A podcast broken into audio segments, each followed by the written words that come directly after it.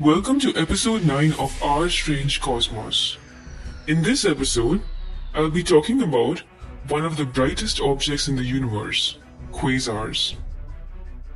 Shining so brightly that they eclipse the ancient galaxies that contain them, quasars are distant objects powered by black holes a billion times as massive as our own sun. These powerful dynamos have fascinated astronomers since their discovery half a century ago. When astronomers first observed distant specks of bright light in the 1950s, they assumed that the specks were stars, since they picked up signals from these objects which seemed to come from one place. It took them years to realize that the objects that they were looking at were being created by particles accelerated at velocities approaching the speed of light.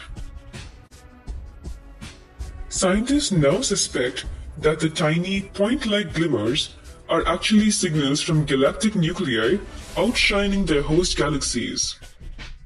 Quasars live only in galaxies with supermassive black holes, that is, black holes that contain billions of times the mass of the Sun. They are thought to be powered by these supermassive black holes. However, the black holes themselves do not emit any visible or radio light. That is, they are black.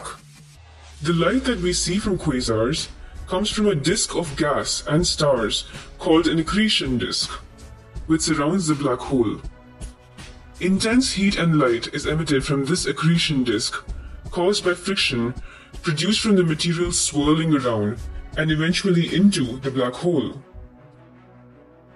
Quasars also emit jets above and below, transported by one of the most powerful particle accelerators in the universe, which can be larger in extent than the host galaxy itself.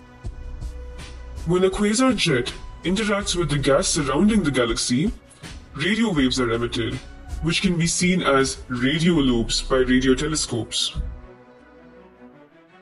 Most quasars have been found billions of light years away, because it takes light time to travel, studying objects in space functions much like a time machine.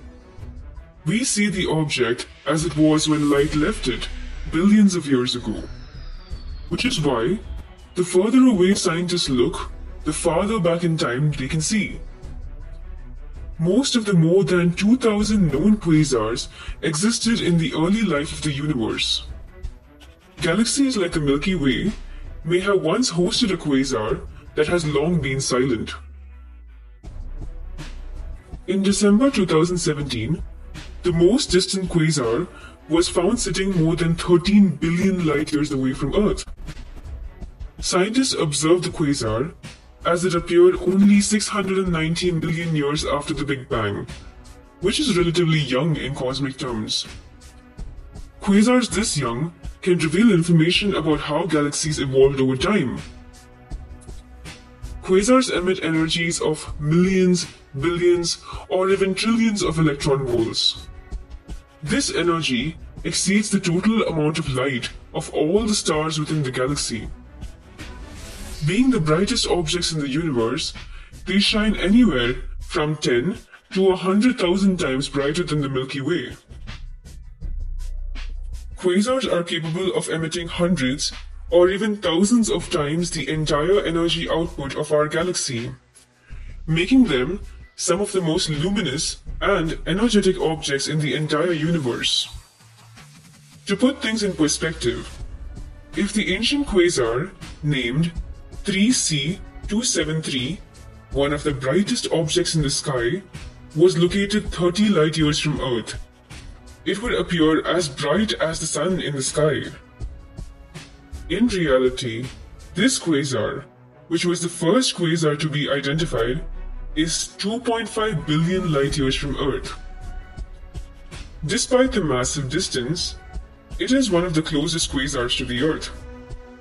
And its luminosity is about 4 trillion times that of the Sun, or about 100 times that of the total light of giant galaxies like the Milky Way.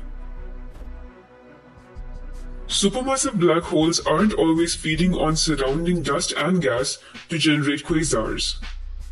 If a black hole runs out of food, the jets of light run out of power and shut down. Right up until something else gets too close, and the whole system starts up again. Milky Way has a supermassive black hole at its center named Sagittarius A star, and it's all out of food. Which is why our galaxy doesn't appear as a quasar to some other distant galaxy. I hope you enjoyed this episode of Our Strange Cosmos. And if you did, please subscribe to this podcast to get weekly content about our universe.